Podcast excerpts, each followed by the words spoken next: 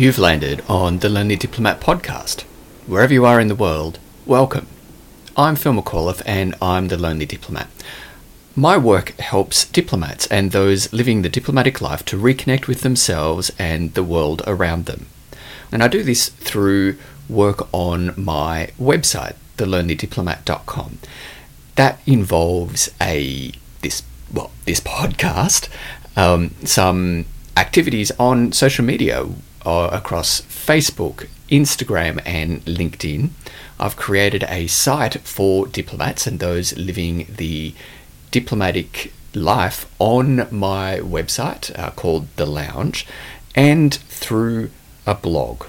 If you're a diplomat or someone living the diplomatic life, you know that there are highs and lows. We talk about the highs and we share the highs with each other and our friends and family, but we don't tend to talk about the lows, do we? This, when we do experience those inevitable lows, it can make us feel guilty for feeling them and thinking those the thoughts that come from not enjoying everything all the time. We can feel guilty, we can feel alone when we do inevitably experience those lows. That's why I'm here.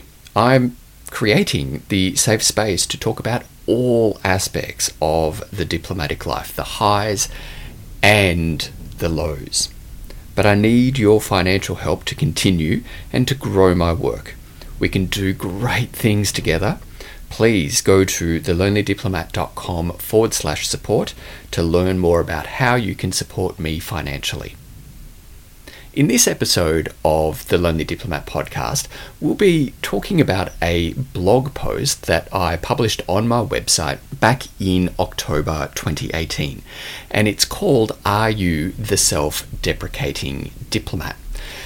This blog post was and, and continues to be extremely popular on my website. And that kind of makes me feel good, but also equally bad.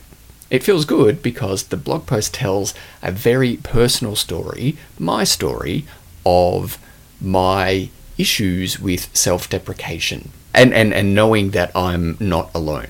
It's bad because I know that the, the, my message connects with so many of my readers, and you know how horrible, just horrendous the feelings and the thoughts that come from self deprecation feel within us and, and how they can make us act.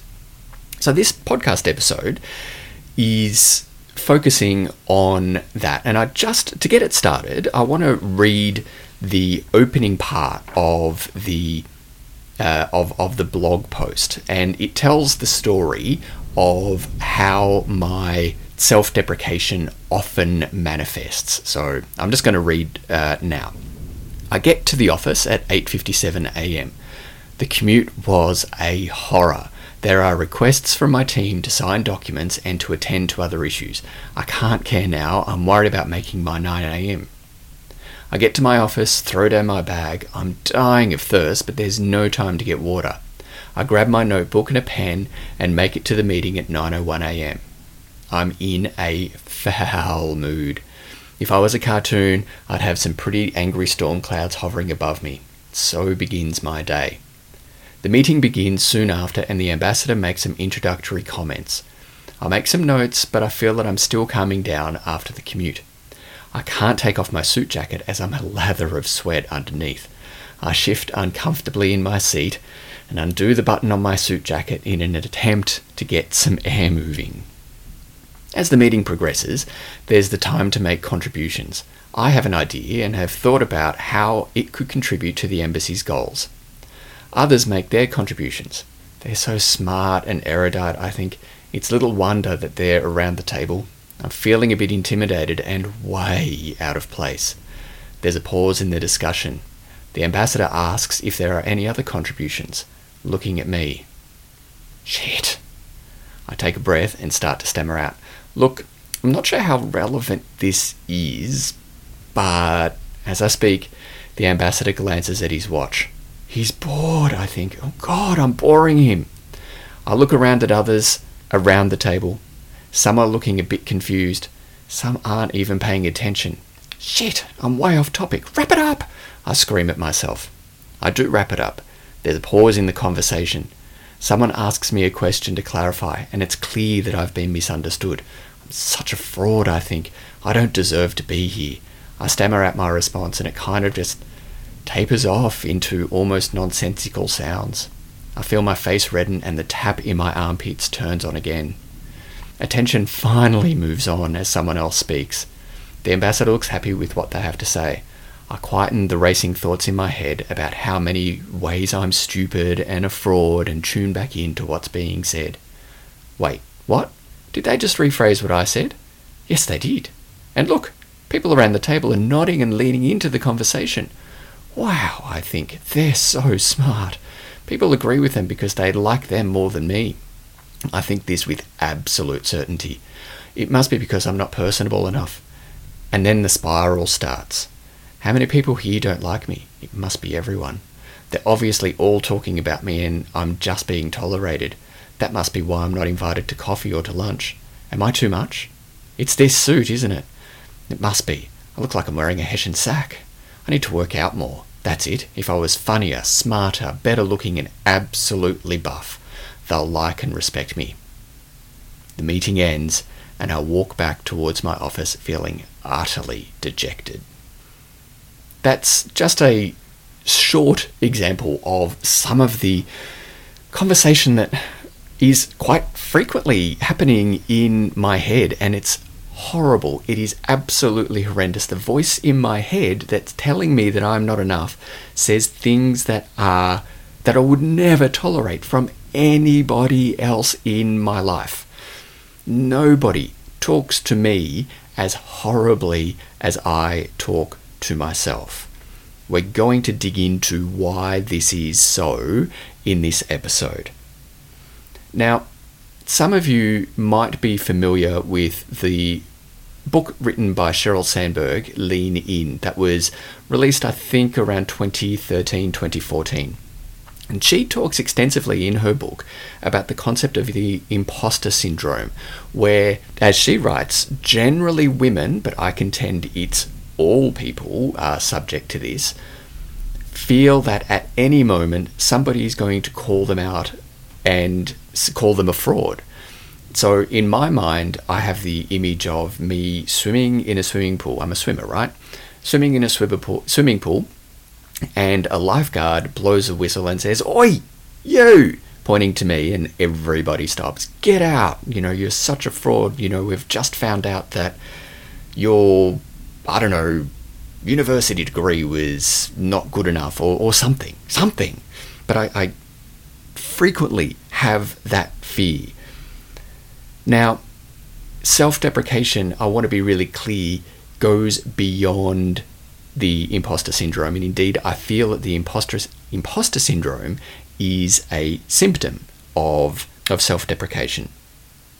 And I also want to put this into a bit more context for um, provide a bit more context for you. If you're Australian and listening to this, if you're from New Zealand, if you're from the United Kingdom, you might be familiar with the concept of the tall poppy syndrome. Now, I'm going to explain it for those who aren't from Australia, New Zealand, or the UK simply to say that when I say this out loud, it sounds absolutely ridiculous, but it is real. It is real, and it is almost constantly in the minds of Australians, New Zealanders, and and um, and and people from the UK. The tall poppy syndrome relates to a a garden bed. Let's imagine of poppies that are all blooming and uh, and and growing. Some poppies are taller than the others. The shorter poppies look up and go, oh, right, you're just getting a bit ahead of yourself. Why don't you come back down to the rest of us? You think you're so good. Then, when the poppy, the tall poppy, does something wrong, whatever that is, whatever that is, the shorter poppies kind of delight in the tall poppy being cut down to size to bring it down to the rest of the poppies because you're not better, any better than me, say the shorter poppies. Does sound ridiculous, right? But in the minds of Australians, New Zealanders, and people from the UK, this is real. And so, if you were to praise an Australian and say, really good job, it would be rare for someone to say, yeah, thanks, I worked really hard. I, I deserve that. Um, it would be, oh, we, we would downplay it. We would say, no, nah, look, it was nothing. Ah, I just got lucky or something, something, anything really to, to, to brush the praise away because it doesn't do socially, culturally, to be better than anybody else. Now, that might come as quite the surprise to particularly Americans who um, it appears to Australians are very proud of owning their own achievements and, and broadcasting those achievements. I don't want to speak in any more generalities because I don't think that they serve entirely, but I want you to understand if you're not Australian for, or from New Zealand or from the UK, just what goes on in the minds of so many of us, because that is a symptom of self deprecation. What is self deprecation? Self deprecation is really the feeling that we are not enough. Now, there could be something between not and enough. So, not smart enough, not educated enough, not experienced enough, not good looking enough, not rich enough, not well enough prepared, or something. Now, this is really common in high achieving people. And I'm just going to go out on a limb here and say that most diplomats are actually high achieving people because we have had to brave the competition and win to secure our place in our employing agencies.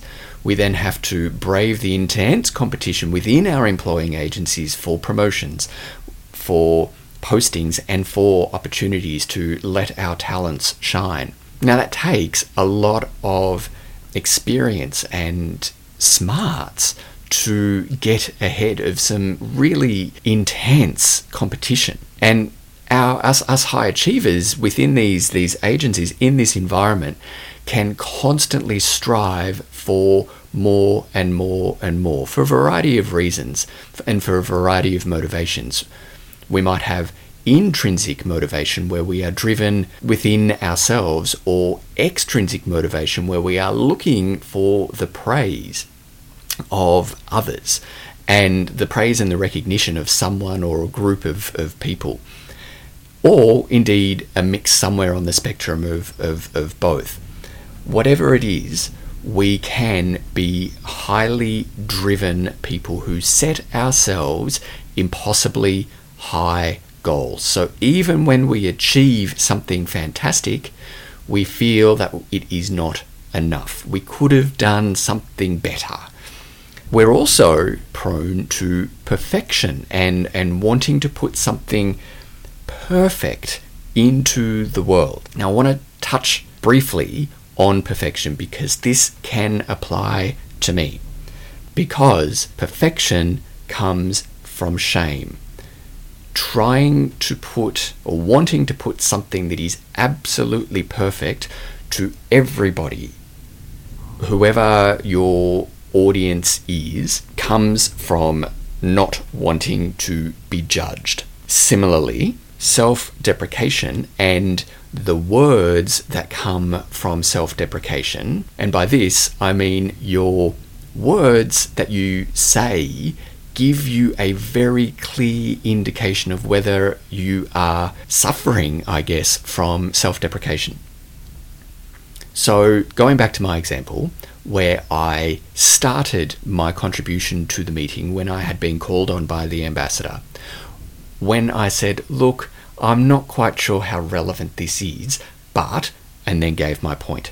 What I was saying there was whatever you think or say of what I'm about to say, I'm already discounting it to shield myself from your judgment because nobody's judgment could be more harsh, could be harsher than mine. So I'm going to hash what I say in these harmless little words that come across as being uh, humble, and whatever you then say after it, I can then swat away. So if you like it, because of the tall poppy syndrome, I can say, "Oh, it's okay. I, I, I you know, it's anyone could have come up with that idea."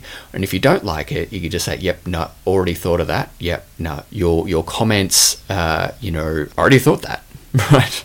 So, self deprecation, the clue to self deprecation comes from the subtle words that we can use to wrap our words in. And sometimes, and particularly with me, it's using humour mixed with humility to point at my faults before anybody else does. So, I think I'm dumb, or think I'm stupid, I think I'm a fraud for being in this meeting. I'm, I don't feel like I belong. I'm going to say some words in a humorous way to make you feel better about the silly thing that I'm just about to say because I feel that I'm I don't belong here.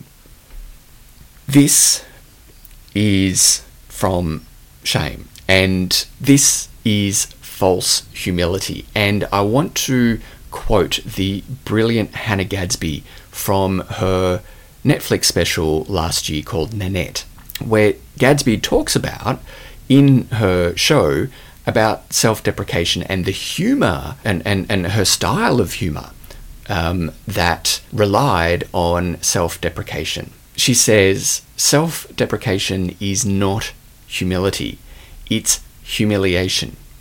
I put myself down in order to speak, in order to seek permission to speak and I will simply not do that anymore. Those are perhaps the best example or best explanation of the impact of self deprecation that I could possibly provide you today.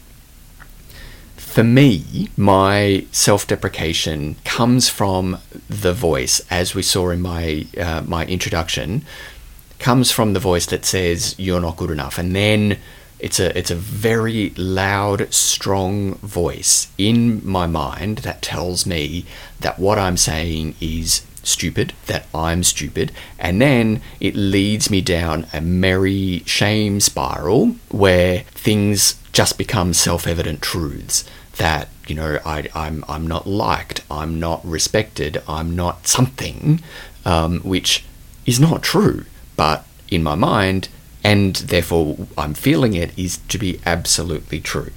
Are you still with me? Does this does this resonate? Because that voice I have named Joe. Now, Joe, I've realized after doing a lot of work within myself over the last number of years, Joe is my shame response, and Joe is me. Joe is me. Joe is the voice in my head of the 14 year old me who was being bullied at school and was trying to keep me safe. It wasn't great to be the smartest kid in the class. It wasn't great to be bad at sports where I went to school. It wasn't great to be not tough. It wasn't great to be you know, good at languages, to enjoy history or, or, or things. It, Joe is the voice in my head that sought to protect me during that time and during really a very dark time in my life. Once I realized where Joe had come from, uh, through doing a lot of work, it wasn't something that I could have arrived just by myself. I needed to do the work.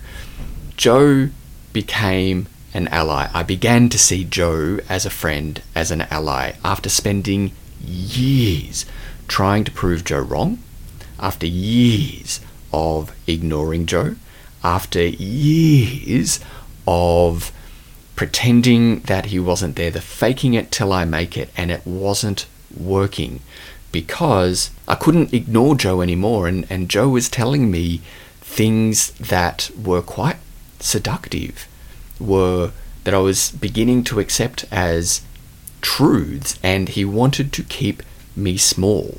He wanted to keep me silent in meetings. He wanted to keep me compliant. Um, he wanted to keep me safe from being seen, from the judgment of others. And Joe would replay all the mistakes that I had made in my career and in my life and use them as evidence that I was stupid, that I was a fraud, that I just was not worthy. I didn't belong where I was in the world and, and in my life. I didn't belong there. So, after years of ignoring, of proving him wrong, of um, of, of trying to make him go away, I then began to believe what the voice in my head, what Joe was telling me. Then, after getting help, I recognized that Joe was me. Joe was never going to go anywhere because Joe is me and he's trying to keep me safe. So now, through lots of work, I now recognize when Joe is active. I now know that when I cache what I'm saying in a self deprecating way or I think in a self deprecating way, I know that that's Joe influencing what I think and what I say. When I suddenly have an attack of the nervous sweats, that's Joe pushing that physiological button in me when I'm procrastinating, when I look at everything else, when I'm trying to write, when I want to write, and it's a it's a topic that is deeply personal, Joe loves to distract me by having me look at things on the internet, social media, cleaning the house. Sometimes when I'm writing my blog posts, the house has never been cleaner because Joe does not want me to sit down and write what I'm writing.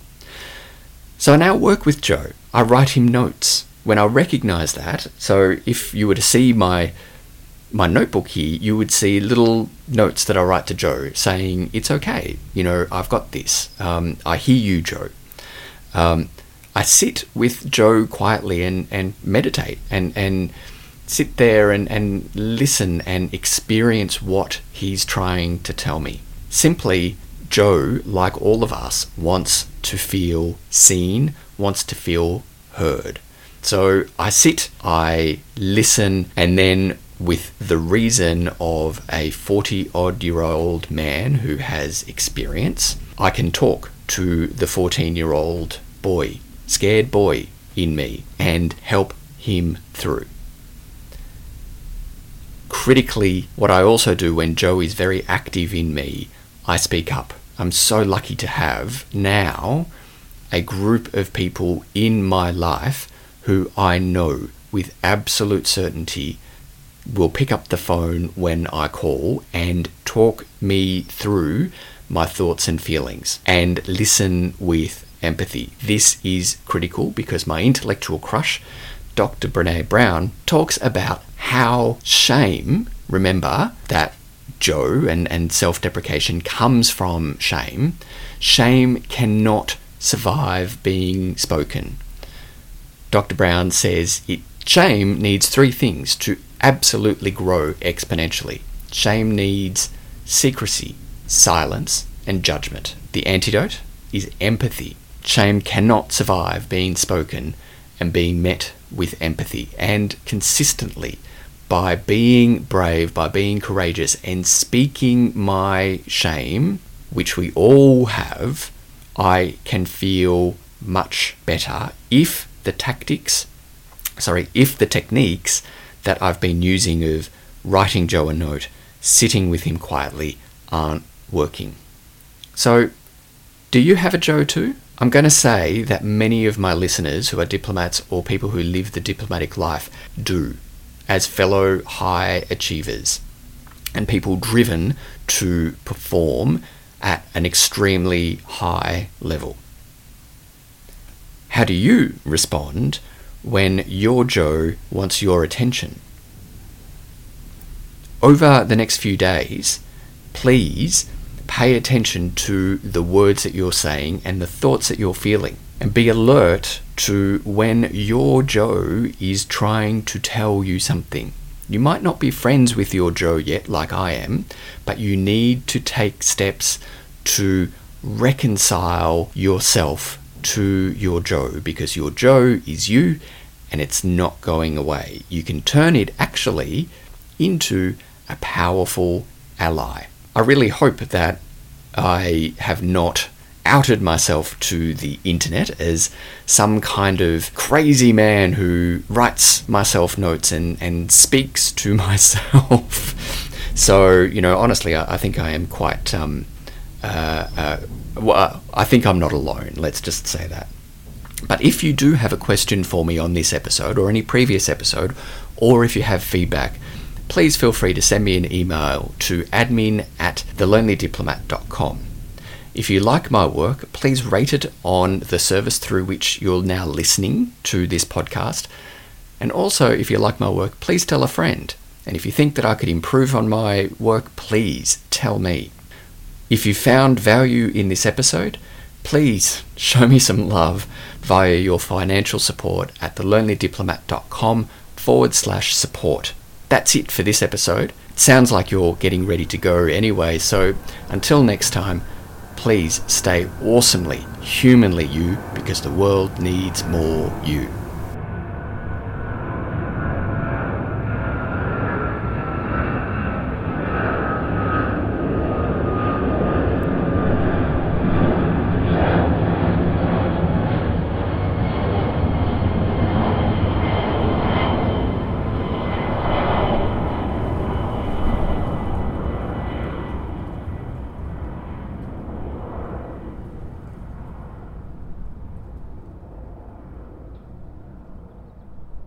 All views expressed in this po- episode are my own, and all sounds are freeware in the public domain. Thanks for listening.